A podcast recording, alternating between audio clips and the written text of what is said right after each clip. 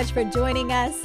This is Unlock You with Dr. Shannon Crawford. I'm a clinical psychologist, leadership consultant, and a really big fan of you getting to fulfill your life purpose.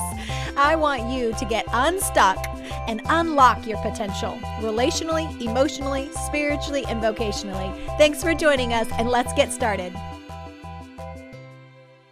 Hey, everybody, welcome to Unlock You with Dr. Shannon Crawford. And I have an awesome privilege of being with my dear friend, Craig Groshans. He actually does my uh, prayer, inner healing, freedom sessions for myself. Uh, so, as you know, on this channel, I am a big proponent of doing the walk yourself as a leader, as an influencer, uh, that this is not something that you're just going to go out for others, but that we really want to lead from health in our souls, that out of the abundance abundance of the heart, the mouth speaks. You will have reactions and even unconscious reactions come out of you. And so, if you're not doing the work on yourself, um, I would caution you from getting too much knowledge without enough internal transformation to back it up because knowledge puffs up while love builds up. And there's something that happens in relationship with people that you trust and that you're allowing yourself to be vulnerable and to not always be the position of leader or influencer or title or whatever you as the listener might be used to being in that role. And so I want to bring this awesome friend of mine so that you can hear some of the cool things things that God's doing in his life, the transformation that God's done. Um, and then, even in this season, some of the things that are helping him get unlocked and helping him unlock others so that we can get free too. So, Craig, thank you for being on this episode. Wow. Thank you, Shannon. I'm excited. Yeah. I'm so excited. Yeah, yeah. Thank you. Mm-hmm. so, when you're going to help somebody get free, what are some of the things that are on your heart, on your radar? What are you thinking about as you're connecting with somebody? Hmm. Well, you know, I guess I would have to start here because when I first started doing the ministry that I do now, what I was called to, I thought that we were in inner healing and deliverance ministry, right? And so inner healing is the term that's been given to psychological, emotional, and uh, physical healing. That's the natural outflow of connecting with the one, mm-hmm. right? The one, like the the real soulologist, right? The real soul doctor. And uh, and deliverance is just about removing anything that would keep people from experiencing him. Yeah. Right. That would create uh, just a blocking, uh, like a blocking agent to receiving that transformative love. Mm. So that's where I started. But where I've landed over time is that I've discovered more of what our commission is, is to help people develop a relational language. Mm. And the reason why we do this is so that people can do what I call continue the conversation. Mm-hmm. And so it says this it says that in, in John 17, 3, Jesus defines eternal life. He says, eternal life is to know God, ginosko. And that word in the Greek, ginosko, means a deep, intimate, firsthand experiential knowledge. What that means is that you will not ginosko God through another person. And so that's where I've landed is when I'm approaching uh, you know, from a ministry perspective, like meeting someone, I want to lead them into the heart of God. I want them to experience the transformative power of his love for them. Mm. And so what we're doing is we're helping people develop that language so that they can they can talk to him and experience him and he can reveal himself to them. And basically what he's doing is he's persuading them of who he really is to them, how wonderful they are to him, and how he desires to use them in in on the earth, how he desires to use their life, you know, for the greater vision of his destiny for them. Mm. So that's my perspective. Is like when I'm meeting with someone, um, I want to hear their heart. I want to get to know them, yeah. and I want to be a shield bearer to them, which means I want to come alongside them and, and I want to uh, I want to join them in their journey. Mm. And so I'm less dis, you know, they're not exactly sitting on the couch so that I can do the Jesus stuff to them. It's more like I'm coming alongside them and we're learning how to hear and experience Jesus together. And I'm helping guide them into that. Wow. And, that, and you know that we need each other for that, yeah. right? So that's my that's where I start is I want to get to know you. I want to hear your heart. Mm-hmm. And then together we're going to journey into the heart of God. That's so good. And I think um, for many of you out there, you may not necessarily have a leadership position, while some of you may have an official title of leader, and it may be in a thousand different capacities. But I think the distinction that Craig is highlighting for us is it's less about control and agenda and it's more about connecting and leaning into relationship and partnering with what God would want to do. So, if you're a therapist, a pastor, a manager, a boss, whatever role you are, wouldn't it be sweet that instead of the way the world does it, where we come in with an agenda and a task and an assignment and it's transfer of knowledge and information, and instead, what if we do slow down? We take some deep breaths, we ground ourselves in the presence of God and say, Hey, Lord, what are you doing? How can I partner with what you're doing in this person's life? And just take all that pressure and stress and agenda off so that I can lean in and be present with them in their journey and trusting that the Holy Spirit will flow and the ideas will come. And whatever, if you're in a business setting, the agenda will get accomplished and it will get so much more clean and effectively done because you are not doing it by the arm of the flesh, but you're flowing with the Spirit. So good. Absolutely. Because, you know, a shepherd doesn't put a leash on a on a sheep and drag it to a greener pasture. Mm-hmm. Right. What, what the, the sheep is eating, it's grazing right where it is. Yeah. And the shepherd remains in the presence of the sheep and it protects it and it earns a place. Mm-hmm. You know, and the sheep begins to learn the voice of the shepherd, begins to become aware of where the shepherd is because the shepherd will protect it from the wolves, from the lions, from the bears. And then over time, once the shepherd has earned that place, well, the sheep will follow the shepherd to a greener pasture. Right. Wow. So I love what you're saying. It's like, I'm not here for an agenda. I'm here yeah. because there's an overflow in my heart of love and compassion. I love because God first loved me. Mm-hmm. So I spend enough time meeting him and him loving me and there's an overflow of that towards others. Yes. Actually actually if i could share something this is something that yeah. was just really hitting me recently.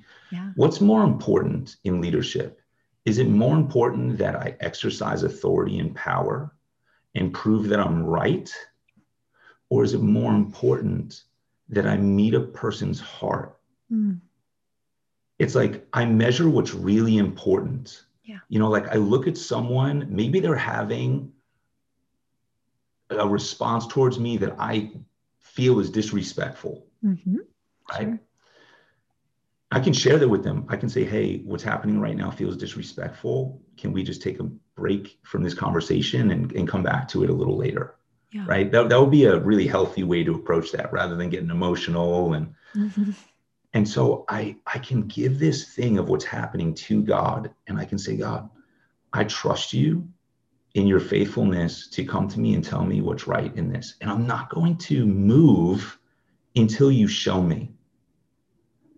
And what God shows me is He says, Hey, this person responded to you in this way mm. because they've never been mentored in a healthy way. They've never been fathered in a healthy way. Wow.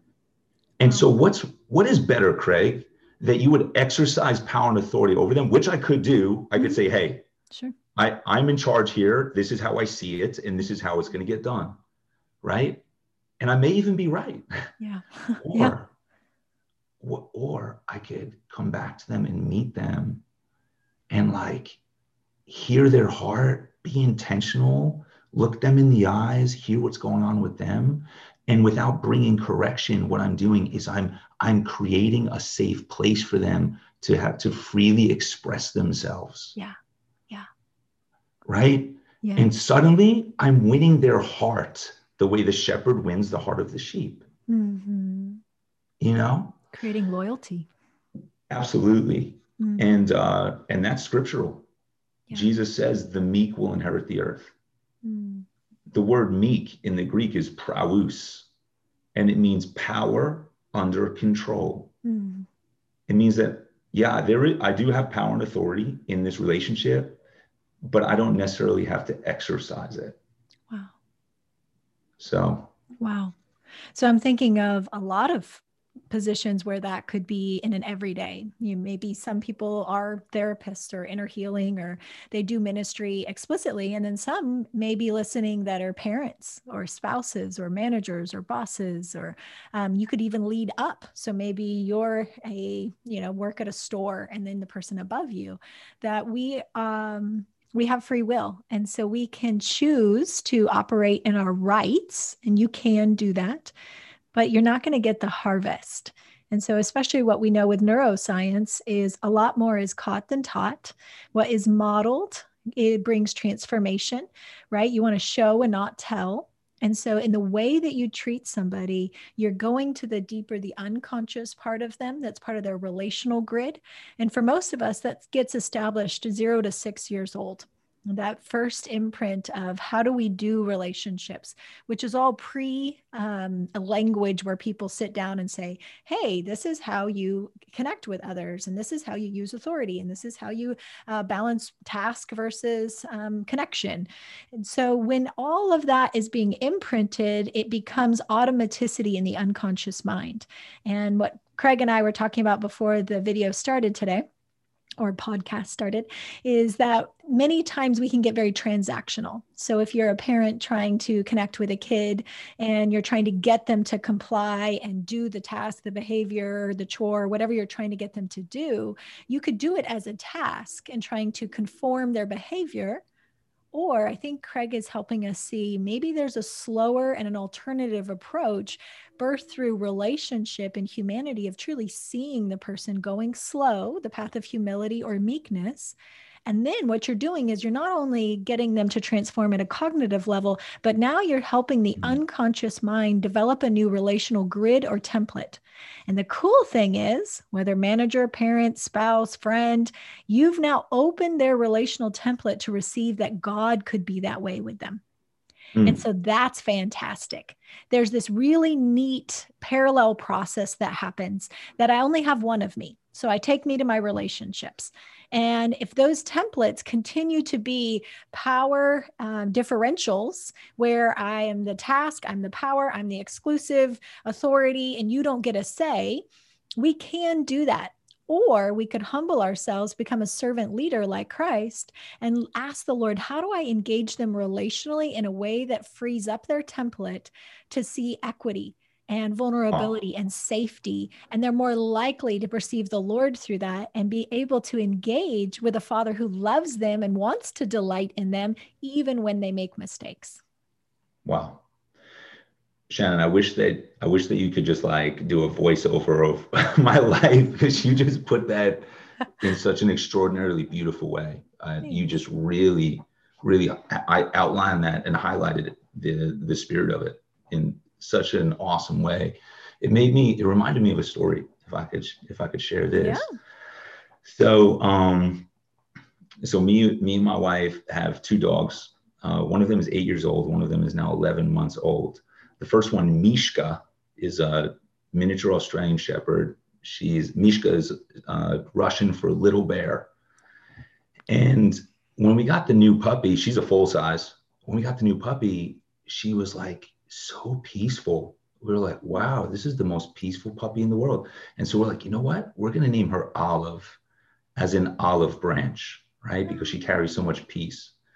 But within a couple days, she got really comfortable being at home and she started to show her true colors.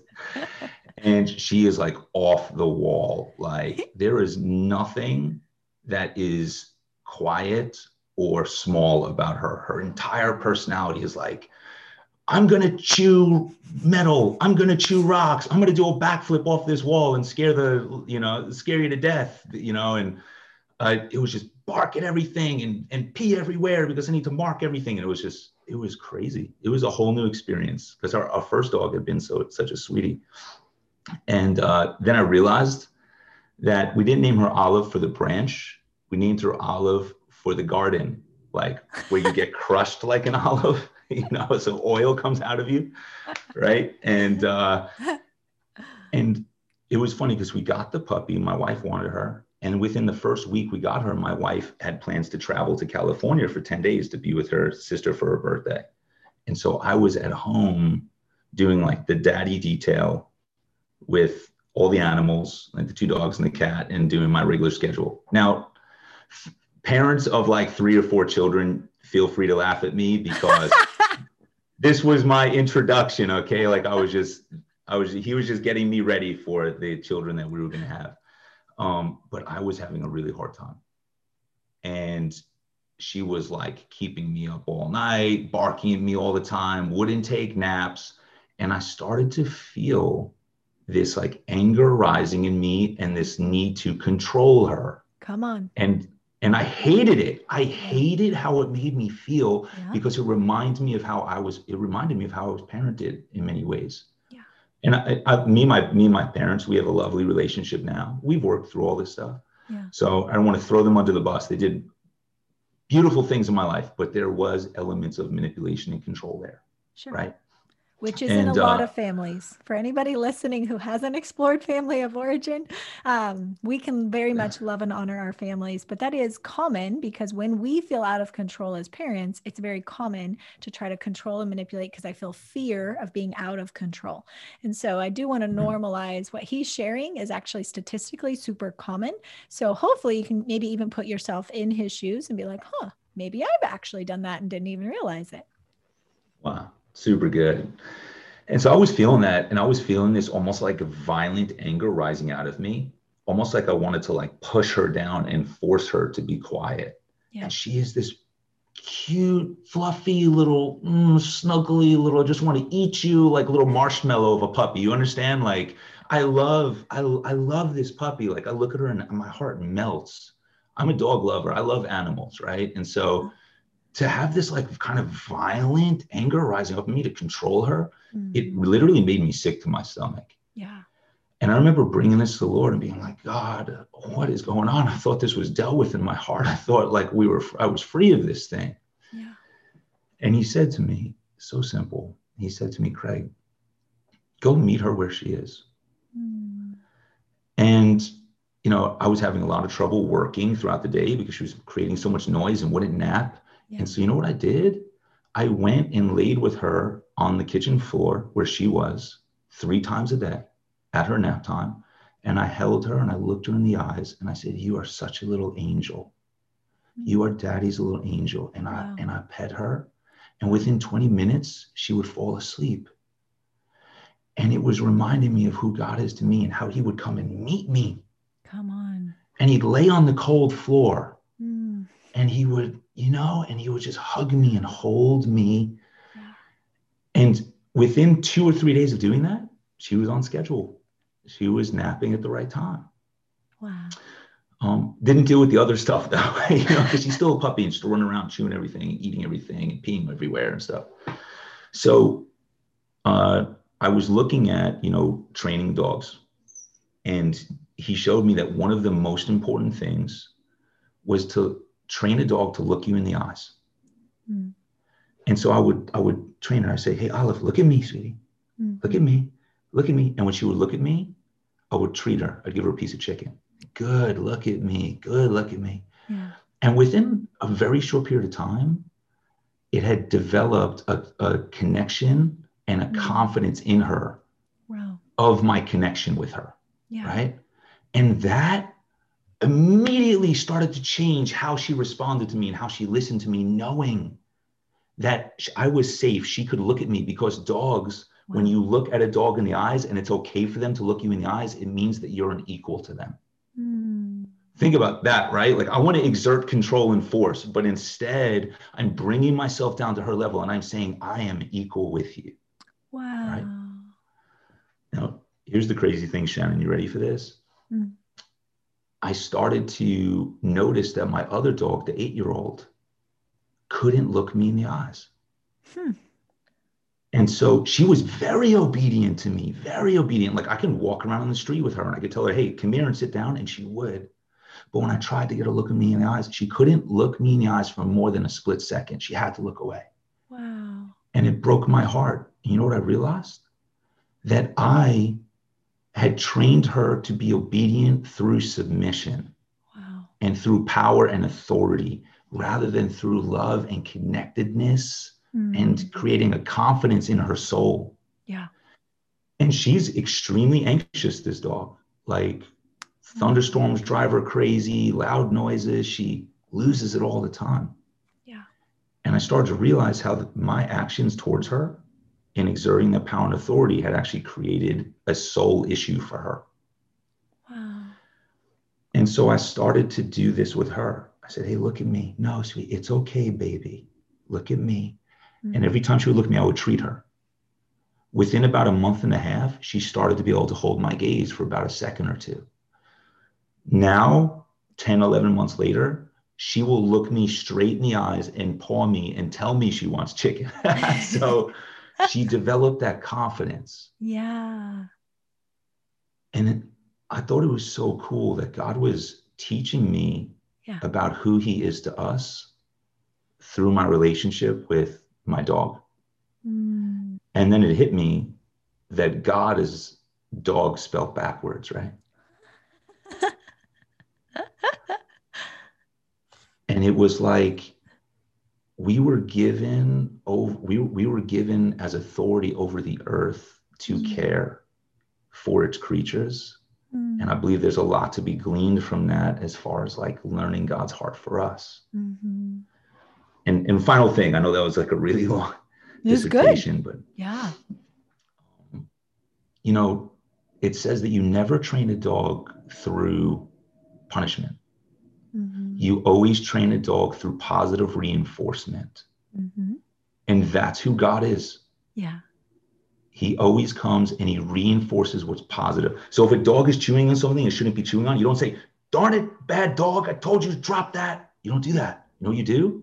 You go, squeaky, squeaky, squeaky. I have a squeaky toy over here. Isn't this fun? Look how fun this is. Look how fun this is. And they drop the wrong thing and they come to that. And then you treat them. Come on and you're programming their soul mm. through positive reinforcement. I mean, yeah, it was just, he did so much in me through this process. Yeah. learning who he is, you know, that's a yeah. perfect example of the shepherd thing. Yeah. You know, we were just talking about. Absolutely. And I think you're touching on something so important. My brain's naturally thinking through, gosh, how many times in a work situation that we want to reprimand and just go directly to the punishment of the behavior and redirect them instead of going, how can I positively reinforce the behavior I do want? And how many times we're not actually telling people how they can win. It's just what they shouldn't be doing, what they shouldn't be doing. And so we become defeated and in psychology, that's mm-hmm. called learned helplessness. So why bother trying? Because no matter what I'm going to do, it's not ever going to be right. It's not going to be enough. And there's lots of families as well that are stuck in that dynamic where maybe some parents have gotten really tired and frustrated and weary. And so they're just trying to do the best they can to get through the day. And I'm thinking of, gosh, how many families through the pandemic are now working from home? So the situation you shared was so applicable um, that whether it's a dog or it's family family members, kids, like that everybody's in the house. We've seen a lot of stress on marriage that's come. I mean, some marriages are mm. thriving mm. through it, and then some are really struggling because there's so much stress and demand and when we feel flooded, scared, overwhelmed, out of control, afraid that we can't get the task done, we revert to that fear and control, which turns into punishment. That's the behavior extension of those emotions. And so most of us aren't walking around thinking, what am I feeling right now? Right. We just see, you know, I'm trying to get the thing done and the water spills and nothing is working right. And I can't get my Zoom to work. And so then you're just yelling and you're mad at yourself and you feel guilty. And so you try to undo it instead of going, man, my heart probably needs a corrective experience of what God is like with me first. And then out of that outpour, out of that overflow, then I can't help but act that way with others. And so, wow. you know, the natural psychologist in me wants to think through, you know, this is happening in your work situation. This allegory that God gave him is so clear and poignant for how we can relate with people. Because in essence, eye contact, and especially if his eyes were kind and not domineering, what it's mm. doing, mirror neurons, the brain of the other. So if it's a child, a sub, you know, an employee or an animal, what they're doing is they're seeing you see them and that co-regulates the central nervous response. And so there's tons of gaba that starts getting released because i see you seeing me without disapproval without frustration. And i wow. need many people to pause right now because when we try to force people to have eye contact it's usually when we're disappointed. Look at me. I said look at me. Do you mm. hear me and we're trying to reinforce a point and what you're doing is your facial expressions eye to eye is saying i don't approve of you. And people are egocentric. So even though you're trying to redirect a behavior you know the chewing and the squeaking and the disrespect or whatever what you're really saying is i see you as disapproval. I see you as not good and you don't bring me pleasure and so then that spikes that central nervous response, increasing anxiety, and then they feel unsafe. And so they're more likely to act out, which is the definition of punishment. Punishment 100% leads to more acting out because people feel powerless, they feel out of control, they feel unsafe. And so now they're going to redirect that nervous energy into an acting out behavior. It may be behind your back you know many of us have little secret sin lives behind and then we come to god on sunday and we pay our tithe and we have our little mm-hmm. bible study but then we're having this whole little rebellion out here because i don't trust that you're good because i've projected authority figures family of origin leaders of the past that god is like that that he's punishing and he's disapproval and eye contact represents unsafety but I think what Craig is so poignantly pointing out for us is when his eye contact said, I see you, I love you, I care about you, he got on the floor, which is on the level of the one he was trying to relate with. So sometimes that's if you're in a work situation, maybe that's taking off that veneer of being the one in control and power and just saying, Hey, can we go on a walk? Hey can we grab mm-hmm. coffee? Or we, can we just kind of sit? And maybe you come from behind the desk and you're now sitting next to the person. You're being present with them in a way that's very different than this power differential desk to you know smaller chair on the other side of the desk. Or if you're a parent maybe going to the room of the kid and then sitting on the floor with them. If it's drawing with them or playing with them or listening to the music that they like. A big part of attachment theory is that you would give an hour a day to your child saying, I'm going to follow your play. Instead of me trying to direct or lead or teach or have a really great, uh, you know, Jesus moment where I'm going to try to make this a poignant little illustration, you're wow. actually fully present and you're letting the child lead and you're following their lead for at least an hour of day. And what they found is the acting out that people are like, this child is oppositional defiant, they're ADHD, they've got so many problems. What we found instead of just sticking the kid in therapy, is if you can co regulate by saying, I see you, I get on the floor in the cold kitchen and I'm just present with you. What I'm doing is I'm conveying a sense of security that I'm not going anywhere. And even when you act out, I'm still going to meet you. I'm still going to be present and I'm still going to give that unconditional love that tells the mirror neurons of the other, you are worth loving just as you are. And when that happens, that down regulates that stress response. Fear and aggression, the amygdala is the first part of the brain to go, okay, I can turn off now. So if you have people in your life who are acting out, one, you're not responsible for other people's behavior, but two, maybe do a little check and wonder are you maybe exacerbating some of it on accident without realizing it because you're so focused on behavior modification that you're not taking time to be a consistent, stable source of unconditional love that helps them calm down. And then, as you do it at the human level, then that can help create that bridge of seeing God relating with them as well. And then freeing them up to have this continual conversation with the Lord that lives beyond just those moment interactions that you have with them. Wow. I was getting so touched in my heart as you were saying all that. I was I was really drinking deep from that uh, it brought up two things for me.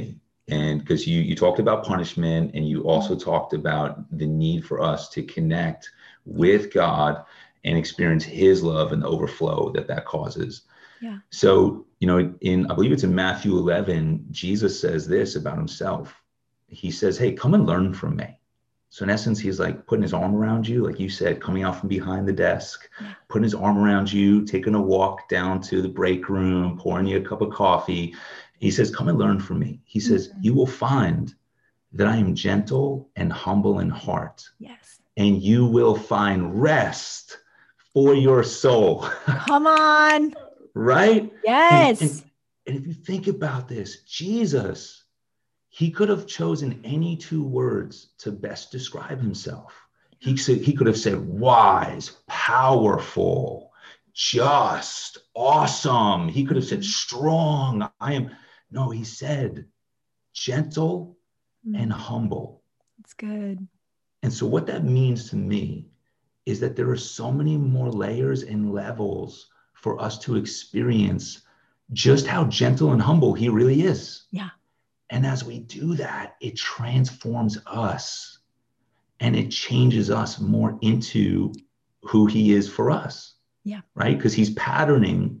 He's he's he's the patron, he's the parent, he's the the boss, the lord, he's the master. He's he's patterning what it can look like in how we interact with others in this way.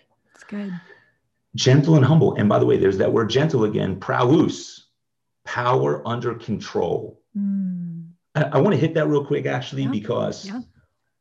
they, so in the ancient times, they would train horses for war. mhm. And uh, once a horse, and, and think about this a horse, I don't know if people know this, a horse is a big chicken. It is scared of everything. As powerful and majestic as a horse is, it, its ears spin on top of its head like little satellite dishes 24 hours a day because it's listening to every little noise around it all the time. And that's why at the slightest little sound, it'll take off on a gallop. Yeah. So horses actually look to us to protect them, which is kind of crazy to me. But they're like big chickens. They're scared of everything. And so imagine a horse being trained to go into a place of atrocity where there is like men dying, the smell of death in the air, arrows are flashing, swords screaming, Mm, and they need to be able to stand firm in that Yeah. and not move even as like their natural instinct would be to run Yeah. a horse was pronounced praus when it was ready for war Wow. once a horse could stand there and not move until the master told it to that's when the horse was praus Wow. That paints a very different picture of like gentle and meek. Mm, because you think meek you think like oh you oh, okay you can do whatever you want you know like i'm just flowy and i'll just bend. No it's the opposite. It's i am powerful and majestic but i don't have a need to exert that. Yeah. i'll move when the master tells me to move. Wow. It's good. so jesus says i am gentle i am praus and i am humble. Mm, and that word humble, if you look it up, has to do with full reliance on God to do for us. Imagine I didn't have to show my wife where she is wrong and how she's disrespecting me. come on.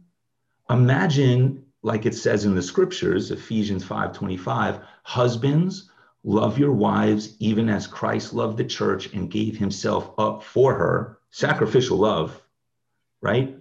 Mhm. verse 26 so that she might be sanctified. So so check this out. What if every moment in my relationship with my wife is a chance for me to be like jesus was for me to sacrifice himself? And the blood of my sacrifice will be oil in the hinges of the doors of her heart that open her heart to God so that he can do something in her. Mm, But I don't have to exert my power. wow. or my presence as a man like Mm. i'm big and i have a low voice and i can exert my presence and you know what if Yeah. instead i said i i said wow this is another chance right now i feel disrespected. This is another chance for, for me to take the lower road. Wow. you know you know what baby? This feels a little disrespectful to me right now. Is there something that i did that made you feel unloved? Done. and then god and then the god mic. can work right? Now god can do it. Full reliance on him. So I, I just need to dive into that because if Come we on. know jesus in this way if we know him as gentle and humble Yeah. then we will be this way towards others. Yes. it's not rocket science. It's just mm-hmm. getting to know him Yeah. in this capacity. Yeah. and can, can you do that by reading the bible? Sure. Can you do that through conversation? Sure. Can he speak to you through a secular song? Absolutely. Can it be done in a hug? Can it be done in a dream can it be done through a dog through a little puppy it it's all him yeah. it's all him Yeah. he'll meet you right where you're at he'll come cuddle with you on the floor in the kitchen you know So good. that's how gentle and humble he really is Come on. So I had to hit that, and I want to hit punishment too, but I, I Yeah. want to hear if you. Oh gosh, so good. Uh, I'm just thinking, man, if every single couple I work with in marriage therapy could just be a part of this one conversation, like if we could just snippet that one part, how many long term fights and power struggles would just dissipate? If we could truly live like the gospel and stop the power struggle and the posturing and protecting ourselves and feeling threatened. And so now I have my right to stand up for myself. But if we do the kingdom, and you know, even saying, "Hey, that did disrespect me. That did hurt and it stung," but instead of retaliating, saying, "Is there something I've done?" and then unlocking a deeper level of communication, connection, intimacy, because many times people can be disrespectful and not even realize it. Most people are not viciously setting out to destroy somebody else's day. But if nobody asks me, hey, are you okay? That didn't come across the way it, you normally would talk. And I know that's not who you are, um, but that kind of stung a little bit. Can we unpack if something's been going on? Have I done anything? Just that one posture of humility and meekness to not assert and dominate over, but to be like Christ, who is a servant leader that empowers and lifts up. Now, like a flower, she can't help but be in love with the man who cares about her heart. And then the kindness of the Lord that draws us to repentance. Now, when somebody is treasuring me, I can't help but want to honor and respect and do the right thing mm. and feel the sweet conviction of the Lord that brings sanctification. And now you've won somebody's heart versus just asserting your will, getting your way, you break their will, and then now you've got compliance on the outward, but their heart is far from you. And that's a lot of marriages today, unfortunately. so good. That's it, and and I think that's a perfect lead in for this second part because it, it's it's it's all coming out of a place of misunderstanding punishment and Mhm. discipline. And uh, that's one of the things that we work with with people. Actually, punishment, the pun- what we call the punishment paradigm, is what drives a lot of si- sin cycle, like things that hold us captive. I'm doing what I don't want to do. Yeah. Well, it's because we have to wear a mask. You talked about it earlier, Shannon, where you said like, well, I go and do my tithe and I put the church face on and, you know, but it, meanwhile, there's this thing that's happening over here behind me. Yeah.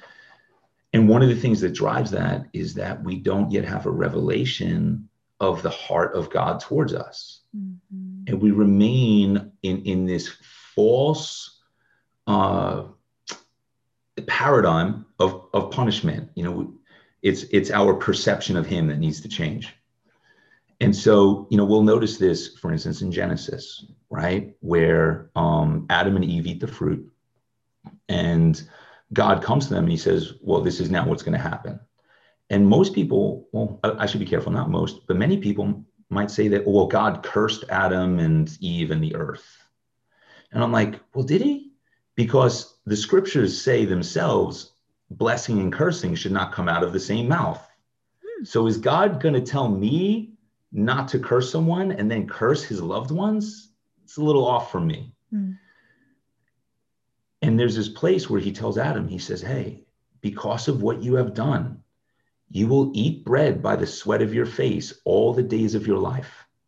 And when you toil in the land, when you work in your own strength, it's going to bear you thorns and thistles.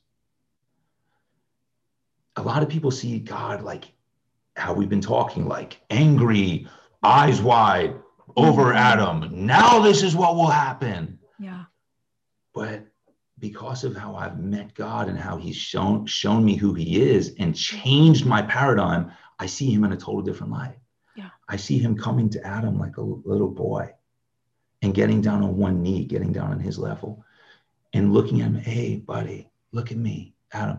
And you know, like little boys are, they're just kind of like looking away because little boys don't want to look you in the eyes when they feel guilty or ashamed. And he says, Hey, come here, son. And he turns his face to him. He looks him in the eyes. I love you, Adam. I love you.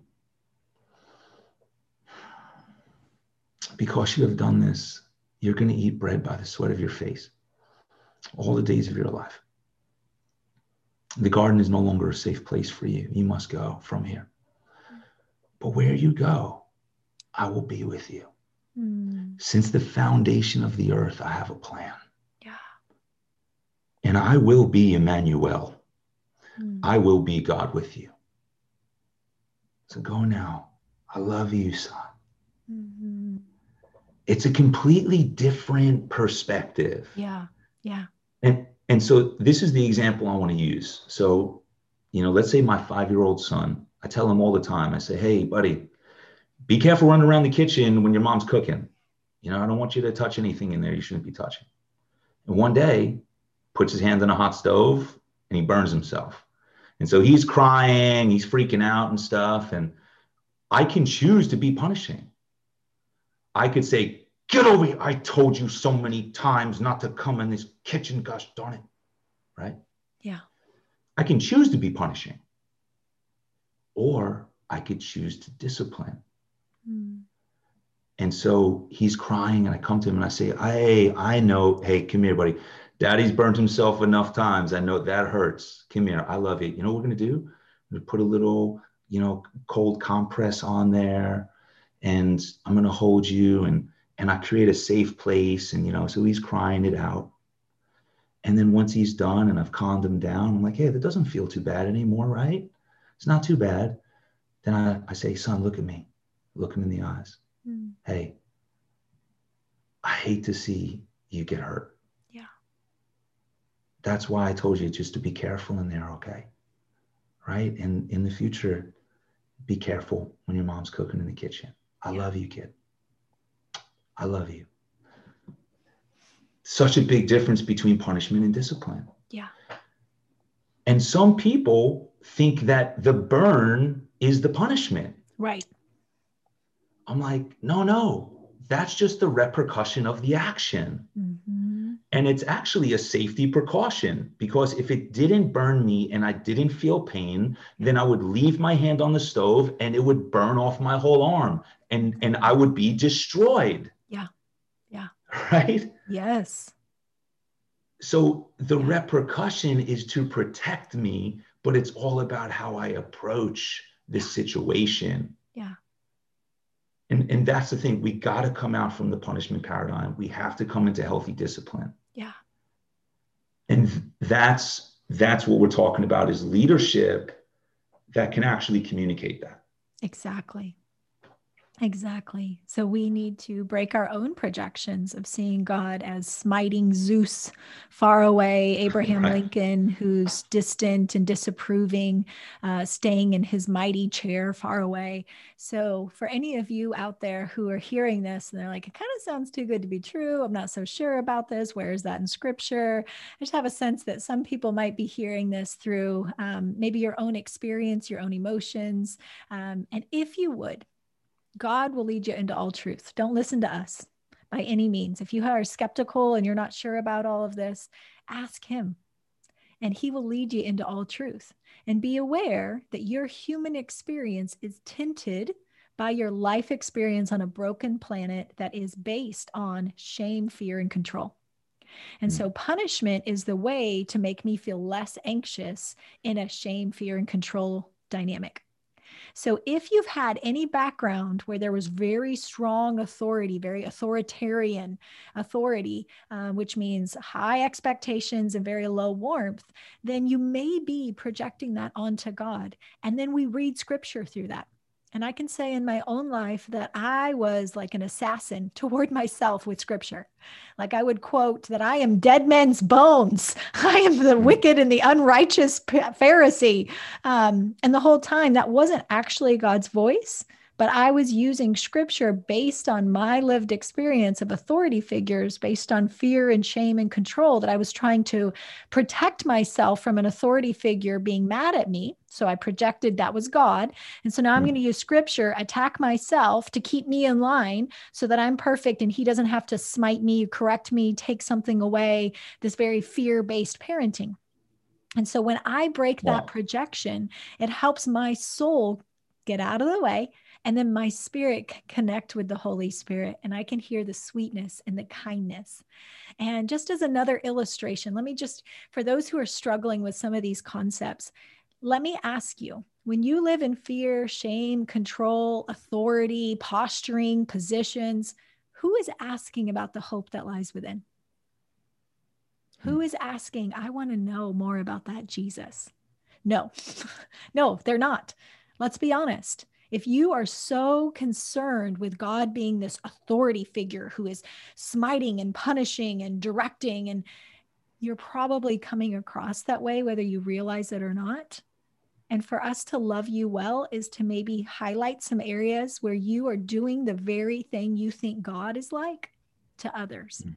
People aren't going to ask about Jesus and the good news of the gospel if you are such a dominant authority. But if instead I say, hey, God, if you really are perfect love, if perfect love really drives out all fear, if God is love, then 1 Corinthians 13 is the description of who God is. God is patient. God is kind. God is gentle. God keeps no record of wrong. He is not envious. He's not jealous or self seeking. The nature of God is love. And yes, he is justice. And yes, he is a mercy. And we're not talking about indulging sin by any means. I know a lot of people can hear something like this and go to the nth degree thinking uh, cheap grace. I promise you, this is the complete opposite. Because when God wins my heart, I want to obey. I don't want to sin. The ways of the world are gross and displeasing to me. And I'll tell you the difference in my own life. When I thought God was this big authority figure that I had so much unhealthy fear toward, and I believe in the healthy fear of the Lord, but I was like full of toxic fear of the Lord. Nobody asked about the hope that lies within. I had nobody asking about, like, I want to know the Jesus you know. But now on this side of saying, hey, God is perfect love. And for me, that started really simple. I started going through the Bible and highlighting with my favorite color all the passages about God's nature. And do you want to know what came up the absolute most? Loving kindness. Wow. Throughout all of Scripture, Old Testament, New Testament, the biggest description of the actual nature of God when he's describing himself is loving kindness. That's who God wow. is. Hmm. Anything else needs to submit, and I need to ask him for clarity through a human lens where we see in part, we prophesy in part, through a glass dimly. And so for us today, if you are struggling with seeing God as loving and kind and would get on the floor and take a nap with you and give you eye contact and be like, hey, buddy, you're chewing and making messes again, but let me show you the squeaky toy. Come back over here. Um, mm. That may be because of your own life experience that's limited your ability to fall in love with the Lord. And I will tell you now on this side where I'm in love and I think he's fantastic. And I want to tell everybody about him people ask about the hope that lies within. People want to know my testimony, they want to know about that God. So the gospel actually goes further when you have a love encounter, when you've known the love of the Father. And for some of you, this might be really foreign. Um, and if so, then great. Have a conversation, ask Him. And then start connecting with healthy community. Craig is a great resource. Never Gives Up is his ministry. You can connect with him and a thousand other wonderful ministries out there that can start moving you in that direction of, hey, Lord, what does it look like for my heart to be so enraptured and in love that I lose the taste for sin? I lose the taste of wanting to disobey because you've gotten my heart. And so now I feel loyal and protective and desiring of this uh, relationship. And so I think that what Craig has done, and obviously we're going to have to have him for a million more episodes, um, but he's really helped us go from this cerebral head knowledge where you check off the list and you do the thing but really how do we live in such a relational equity with the lord for ourselves that then when you're with a puppy a mm-hmm. child, a coworker, uh, a boss, a spouse. How do I emulate that? How do I live that out of the abundance of the heart? The mouth speaks. And so, if you have struggled in your relationships and you want to shame and blame your spouse and your kids and your coworkers, maybe we start with ourselves and say, Hey, Lord, if I'm getting that reaction out of them, what am I doing that may not be making them feel safe? And hmm. how can I be meek like the horse and say, I am submitted under your lordship? You are so tender and careful with my heart that I want to be responsible and responsive to the care and the tenderness of someone else's heart. And I think you will see a huge transformation and shift in your relationships, as well as the harvest and the yield and the productivity you'll find in each of those relationships as well. So thank you, Craig, for your time yes. today man, this was amazing. I, I loved it. I loved it. and I love what you're doing. I love what you're doing. This is so powerful. This is going to touch so many lives. Mm, thanks. So man. excited. I appreciate yes. you. Thank yes, you. I appreciate I'm definitely so gonna have you back. And for today, I have to say goodbye. But thank you everybody for following and join us for the next episode. And please be sure to subscribe and share so more people can know about this awesome resource. Bye, guys. Hey, friends, thanks for listening. We would love for you to get plugged in with the Unlock You community. So follow the links below and stay up to date with upcoming content, events, and groups. We are here to invest in you and tailor episodes around your interests. Post comments, and hey, if there are any specific topics you'd like to hear about, let us know so we can strategically build content that is meaningful to you. And will you share this podcast so we can invest into more amazing people? Be sure to hit subscribe so we can see you for the next episode.